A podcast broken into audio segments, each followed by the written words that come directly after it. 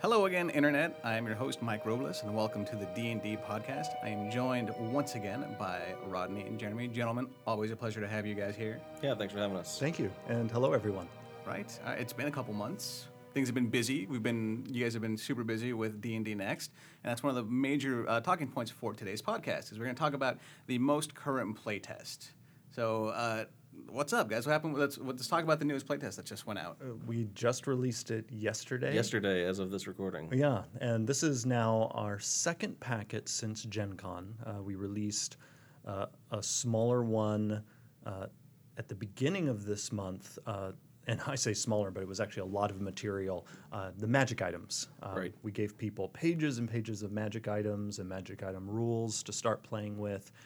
And so yesterday, uh, the focus of it was bringing uh, the classic four classes up to level 10.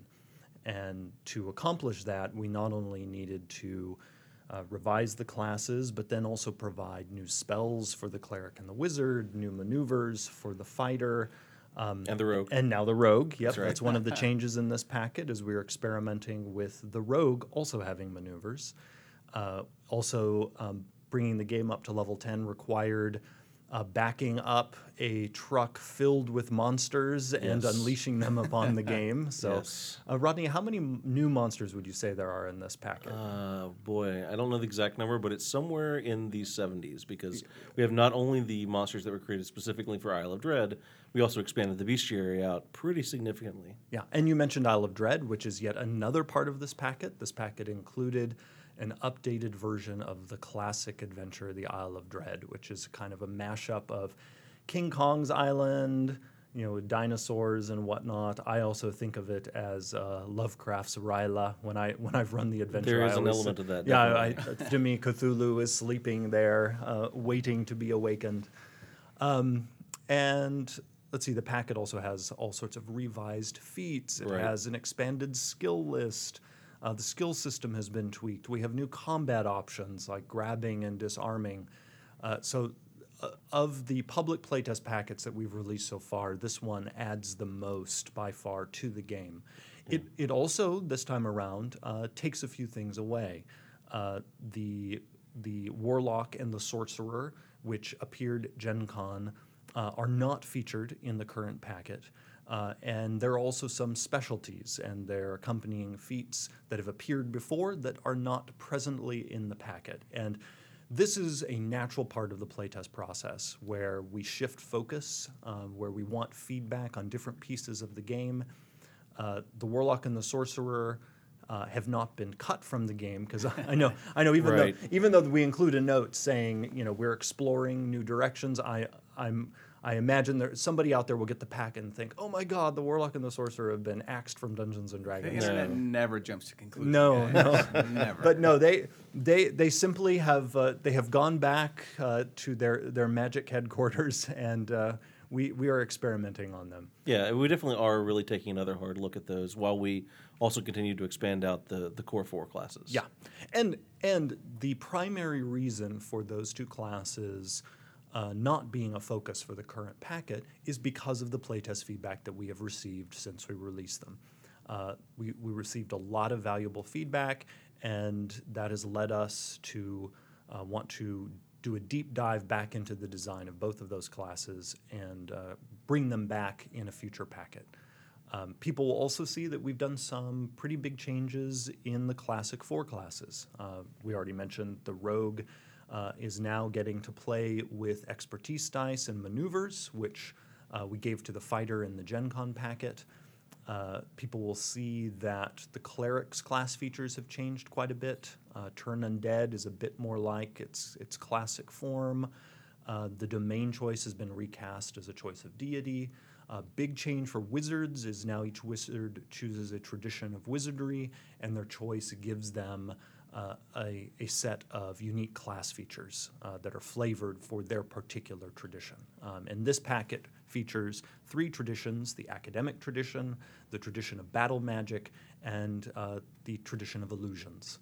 Uh, and there are bound to be others uh, in, in future packets. Yeah, it really represents our first stab at trying to find ways to differentiate wizards of, you know, various archetypes from one another.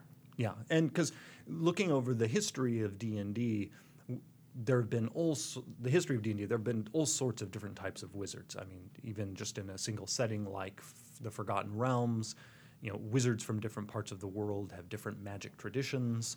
Uh, you'd then go to a setting like Dragonlance, where you have, you know, the wizards of the white robes, the wizards of the red robes, the wizards of the black robes. Right. This this tradition of wizardry approach allows us within the wizard class to to represent all of those different types of wizardry. It sounds like there's an awful lot in this pack. I mean, there's always a lot in the packets, but I mean, this time you got characters level one to ten. You've got, you know, the wizards have these these new feats. Uh, how long are you guys hoping players use this packet for? Like, I'm not asking when the next play test packet's coming. I'm just wondering, like, how long do you, uh, how long will you be collecting feedback for this stuff? Because again, it, internet, if you didn't pick up on it, they are listening to your feedback and they are taking your feedback and making those changes. And so, uh, my my question to you guys is, how long do you guys want to be collecting feedback for this latest packet? Because there's an awful lot that is in this packet this time. Right around. up until the next packet comes Yes. out, basically. Yes. is it.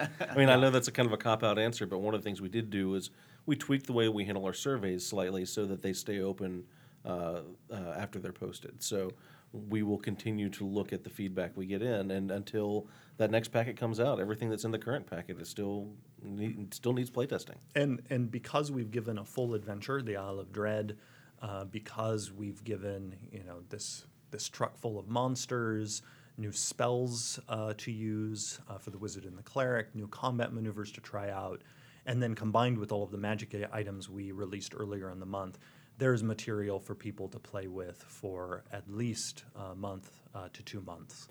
Wow. One of the reasons why we picked the Isle of Dread specifically is that the Isle of Dread is really more of a backdrop than a specific adventure in a lot of ways. So there are plenty of opportunities for the dungeon master to take the monsters that we've created for the bestiary and then create his own small sub adventures to to take place on the Isle of Dread. So we're hoping that what people will do is over the course of however long they choose to play with this packet, they can try out many different levels, design their own adventures, create their own encounters, use the monsters in the bestiary that we provided to flesh out the Isle of Dread or their own adventures, etc., and really take everything from characters to the things on the dungeon master side of the screen, take them out for a test drive all the way through all 10 levels. Yeah, and it, it's been fun to see uh, over the last couple of months in our internal playtesting to see how each DM who's been running the Isle of Dread completely recasts it. I mean, so it Oh, is yeah. it is a really a fantastic backdrop because it it is so easily moldable by a, a particular DM. It's like this, you know, the pl- the adventure is made out of Play-Doh, and each each DM gets to play with it. Um, you know, one of the ones I was playing in, the island was recast as a part of the domains of Dread and Ravenloft. He's surrounded by this mist. The island was cursed, so everything that died on the island came back as a zombie. And so, you know, my I'm playing in that one, and my character is convinced that they have all died and gone to hell. Sort of, like, it's like, and he's he's always you know saying we're in hell because Right. everything they fight just comes right back. When I ran it briefly, I ran it as R'lyeh, and the mm-hmm. island was filled with mind flayer artifacts and strange Cthulhuid statues. I know other people have been running it as essentially King Kong's island, mm-hmm. you know, with Kong in the center and dinosaurs. So it, it's really a fantastic adventure location, particularly for playtesting because you can get so much mileage out of just this one adventure. Yeah, I found that week to week since I've been running Island Dread for my group, I've been able to sort of adapt what encounters I've been going to planning to run based on what we need to have play tested, right? And so I hope that our, our audience will do the same thing. And basically, as they they gain levels, the DM will create new material for them to play through. So, for example, in in a- another good example of how the adventure changes based on who's running it. In mine, basically what's happened is they, they have no idea what's going on, but something's going on at the center of the island where when people go to the center of the island, they come back wrong and basically sort of twisted in a in a very Lovecraftian sense, mm-hmm. and not necessarily full of tentacles and, and horrible monstrosities, but more just wrong in the head. And so now the players are going around the island and they've discovered, oh hey, there's this strange giant slab with this crazy carving on it that uh, somehow made a giant carnivorous ape intelligent enough to start performing rituals and just sort of this It's kind of terrifying. it is right i mean they basically stumbled onto King Kong's cave lair where they found the giant monolith and and the, the giant ape was you know performing a ritual with all these dead human bodies around it and it basically uh, sort of a, a horror meets King Kong in a lot of ways, right? But they're starting to unravel uh, what's happening at the center of the island very slowly. Wow. Now, one one thing that uh, people are likely to notice in this packet is uh, the introduction of rules that are a bit more complex than we've seen in the previous packets. And so this is an example of us experimenting with different levels of complexity in the game. People notice uh, in the combat rules I mentioned before, there are now rules for grabbing and disarming. So we're, we're eager to see people playtesting those rules, giving us feedback on them. Uh, we're basically testing how far we want to go with complexity in the core game, Right. what in, should instead move into an optional rules module. Uh, we're experimenting with some some slightly more complex options uh, in the wizard with signature spells. These are you know a wizard, um, at least a battle mage or an illusionist now gets a spell that he or she can cast every 10 minutes. Uh, you know, they, they are able to hold back some of the magical energy as they cast the spell, and then over time they regain that, that magic and they're able to release the spell again. It's Right. color spray for the illusionist, and uh, if I remember correctly, magic missile for the, the battle mage. Uh, Thunderwave, isn't Oh, it? Thunderwave, yes. Thunderwave uh, for the battle mage or the evoker. Uh, we're also calling it the evoker. Right. Um, uh, but speaking of magic missile, people will see uh, signs of playtest feedback all over this packet. Uh, in previous packets, magic missile was level zero. Um, in this packet, it's gone back to being a first level spell, and because of that change, it is quite a bit more potent. Yes. Oh wow, nice. Um, also, another big change for our spellcasters um, in the playtest is uh, clerics and wizards no longer by default are able to cast all of their zero level spells, or what were called minor spells in the previous packet, um, at will.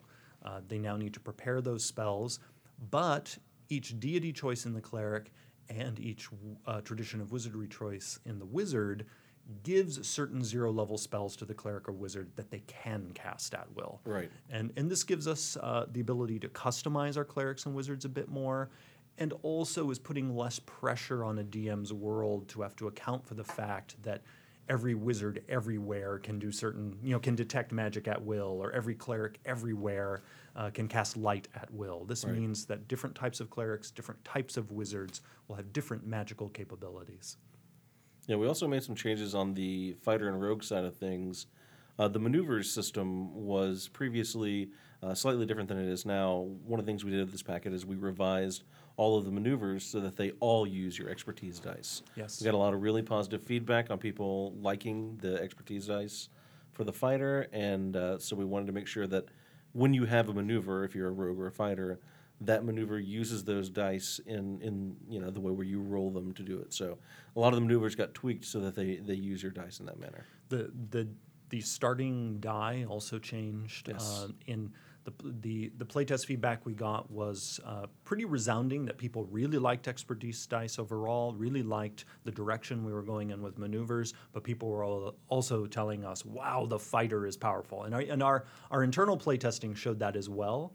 Uh, but one thing we're going to often do throughout this playtest, and I, I've mentioned this already, is basically see how far can we go. Right. What's too much? And the best way for us to figure that out is through playtesting. You know, basically see w- at what point does the game break down. It turned out starting you off with a D6 uh, that you could just layer on round after round was a bit much. So we've we have dialed it down to a D4. Um, and as we mentioned, now the rogue gets maneuvers. And one of the things I'm really excited about uh, about where we're going with maneuvers is a they're just really fun in play. And Rodney knows that's kind of amazing for me to say. It is. since I am not I am not a big player of non magic users, uh, but I've been having a ball playing a fighter uh, in in the playtests. You know, my my character who thinks he's in hell in the Isle of Dread is a fighter. Um, but I also like that we're exploring a, a shared space of maneuvers. So people will see in the packet that the fighter and the rogue have a number of maneuvers in common, just as clerics and wizards have some spells in common. Right. But people will also see that the rogue has some maneuvers that are unique to the rogue, just as the fighter has maneuvers that are unique to the fighter. Um, and I, I really like that we are we're exploring common ground, which is useful for people who want to switch from class to class, and there'll be something there. Hey, I know how this works. You know, I know how to parry. But then you get to the rogue, and you're like, ah, but I get skill mastery, whereas the fighter gets deadly strike. Right. And and I'm expecting we'll see more of that sort of thing in the packets. Right. ahead. Those two maneuvers are, are good examples of things that are exclusive to those classes, so that even though they're both using maneuvers and expertise dice, there's a reason to play a rogue, there's a reason to play a fighter. And I think that's going to be one of the things that through the playtest process we're really keeping an eye on is do these classes that now use a, a similar core mechanic feel distinct enough? I mean, the, the wizard and the cleric, for example, they both use the, the spell core mechanic, but they have a slightly different way of preparing and casting their spells. And then the in general, the things that their spells do are very different, right? I mean, cleric spells tend to be uh, either buffs or healing, or uh, the occasional direct damage spell that tends to be pretty holy magic oriented or you know commands whereas the wizard tends to be a little more blasty a little more elemental in his uh, spells it draws a, a pretty big distinction between those two classes and then of course those classes also have weapon and armor proficiency differences as well we expect the cleric to be in combat bashing with his mace a little bit more than the wizard is um, so with the rogue and the fighter we're going to have to keep a close eye on are those two classes distinct enough from one another, even though they're using the same mechanic? And so that's something we're really going to want people's feedback on as the, the process goes forward. Wow. So okay. Wow. So that's that's a lot. It's a lot of information. A lot of, no, but Yes. it's, it's a Yes, lot of information, is. but it's a lot of Yeah. good information, especially for mm-hmm. players that you know are always constantly. It's, you guys have said before in previous podcasts, you will accept all feedback, which is what you want. You want all feedback, but also letting players know the things that they want to focus on, things that you guys are focused on as well, is definitely going to help. So for those of you that got the new playtest packet, r- rewind and listen to everything again and just go out there and again all of the feedback we want is important there's a ton of stuff to get feedback on uh, this new packet sounds awesome uh, it just sounds like it's going to be a total blast to play especially because there's so much involved this time yeah. so yeah and thank- there's even more coming. I know, and there's, and there's more coming, which which is always awesome, especially when it comes to these playtests. Like you're like, oh, this is so good. Wait till the next one, Yeah. which is always fantastic. Uh, so, gentlemen, thank you guys very much. Uh, again, it sounds like the playtest is going extremely well. Uh, this new playtest packet, like I said, sounds awesome, and I can't wait for the next one. Um, and we'll talk again, I'm sure, in the future when Yes. the next playtest comes out. Yeah, absolutely. All right, thank you.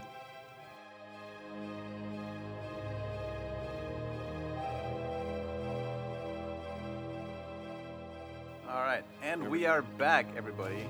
Uh, I am joined once again by Rodney. Rodney, a long time no see. Hey, and uh, Peter Lee has joined us. Peter, how you doing? I'm doing well. How are you? I'm, I'm good. Uh, Peter, we sort of sprung this on because you were originally supposed to talk about uh, Dungeon, the board game, uh, with Chris Dupuis, but he's out. Well, he's not, but his wife is having a baby, so we Like all right wish, now. like Yeah. right now, as we are recording this, he is. His wife is having a baby, so we wish for a healthy baby. Uh, and Chris, we love you, and take care of that child. So come back soon. come back soon. Uh, so we can touch on Dungeon a little bit, but we're also going to touch on. You guys are hearing these weird noises on Dungeon Command, the newest set. Um, Tyranny of Goblins is currently out in store, and I am currently looking at uh, Curse of oh, Undeath. Thank you, thank you. The Curse of Undeath, and I'm just enthralled by all these minis on here. So if you guys, you guys talk about this while I just salivate over these minis because these are amazing. Sure. Well, Curse of Undeath is the fourth Dungeon Command faction pack, uh, and perhaps shockingly, it covers undead creatures. Uh, inside this box are skeletons, zombies. There's uh, a zombie wolf, you guys. A the- zombie wolf. I'm sorry, a gravehound. Gravehound, sir. Please get it by the right name. Uh, there is a Dracolich, uh, which is one of my favorite pieces in the set. We have a, uh, a skeletal lancer, a, a guy on a skeletal horse. These pieces are beautiful looking Yeah, too. yeah. We've got a, a hypnotic spirit. Uh, one of my favorite pieces is actually the disciple of Kyuss, the uh, the green worm guy that you were just touching there. Yes. Right, yeah. Uh, so. Those of you who have played through the uh, Dungeons and Dragons uh, Age of Worms campaign will recognize the name Kyuss as the uh, the arch villain of the campaign, and, and we have a miniature that uh, calls back to that.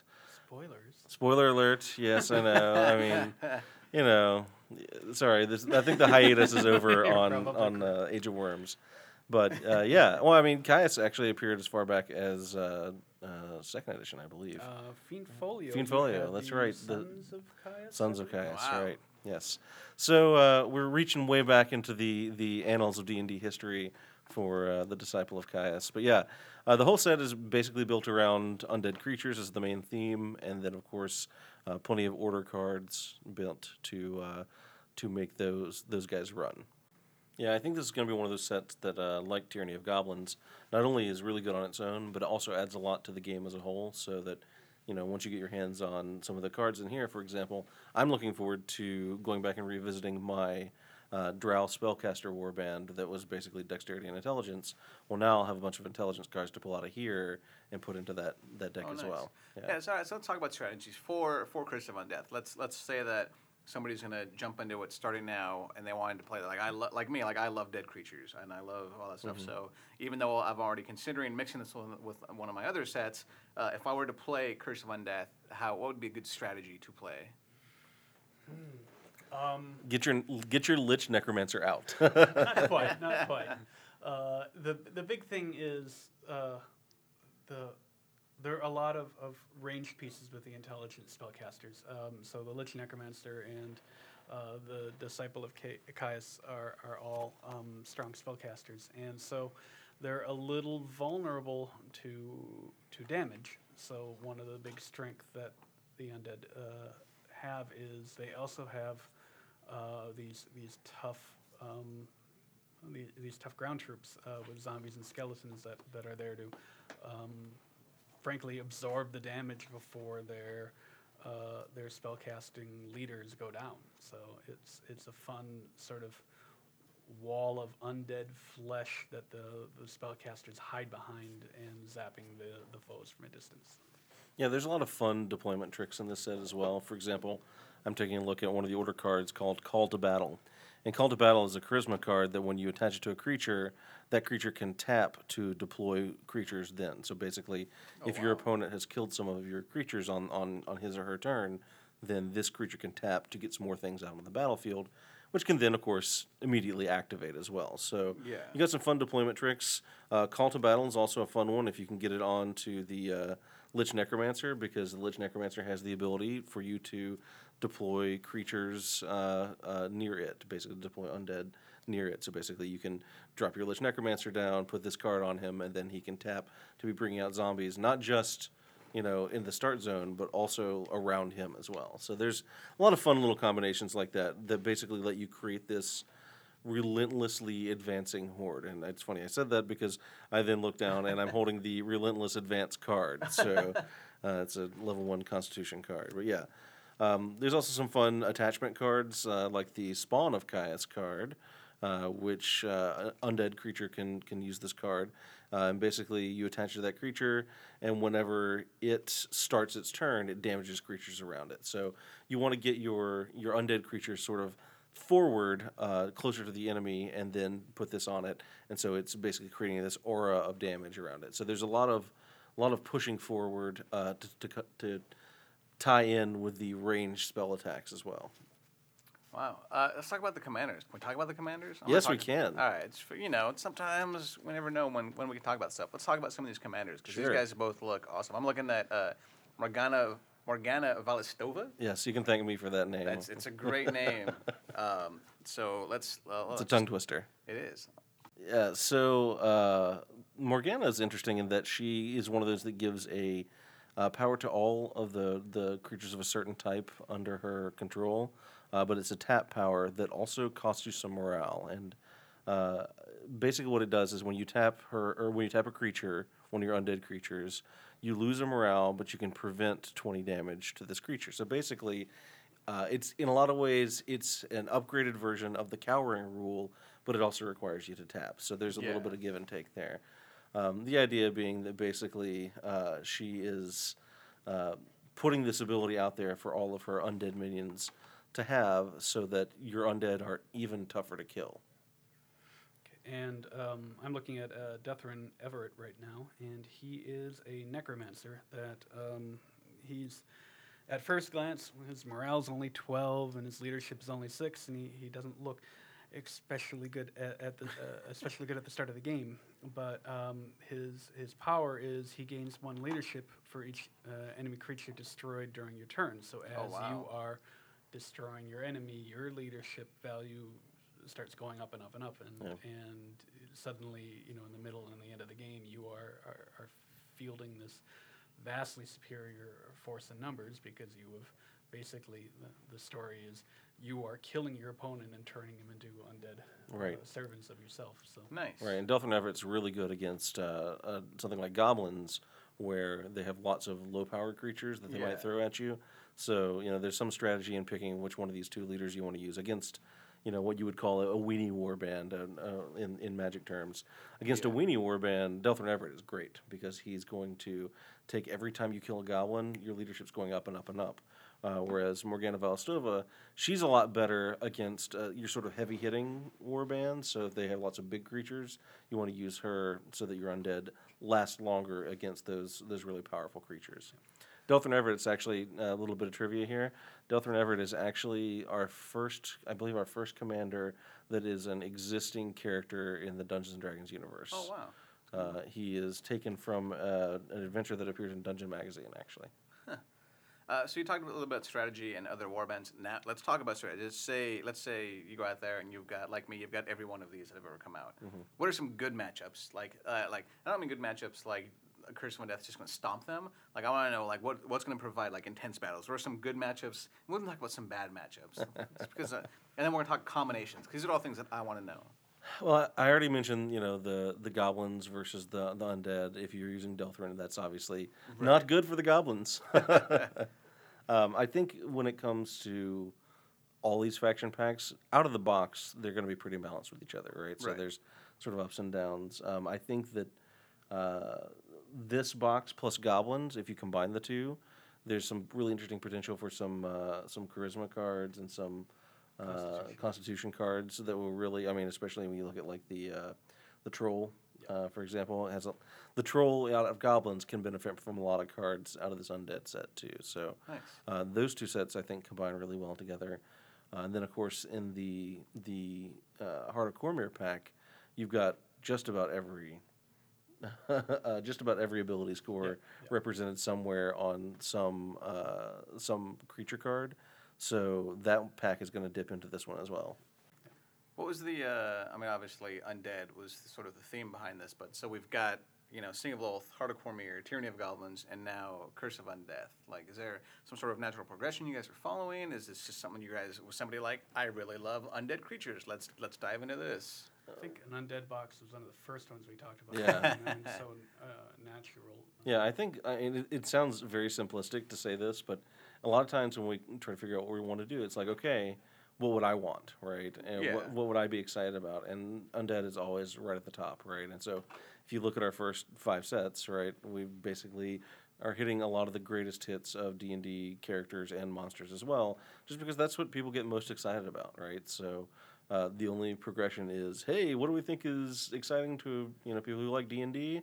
Oh yeah, zombies and Dracoliches, and So you're saying I can get a flumph set coming soon? uh, we'll work on that. no promises.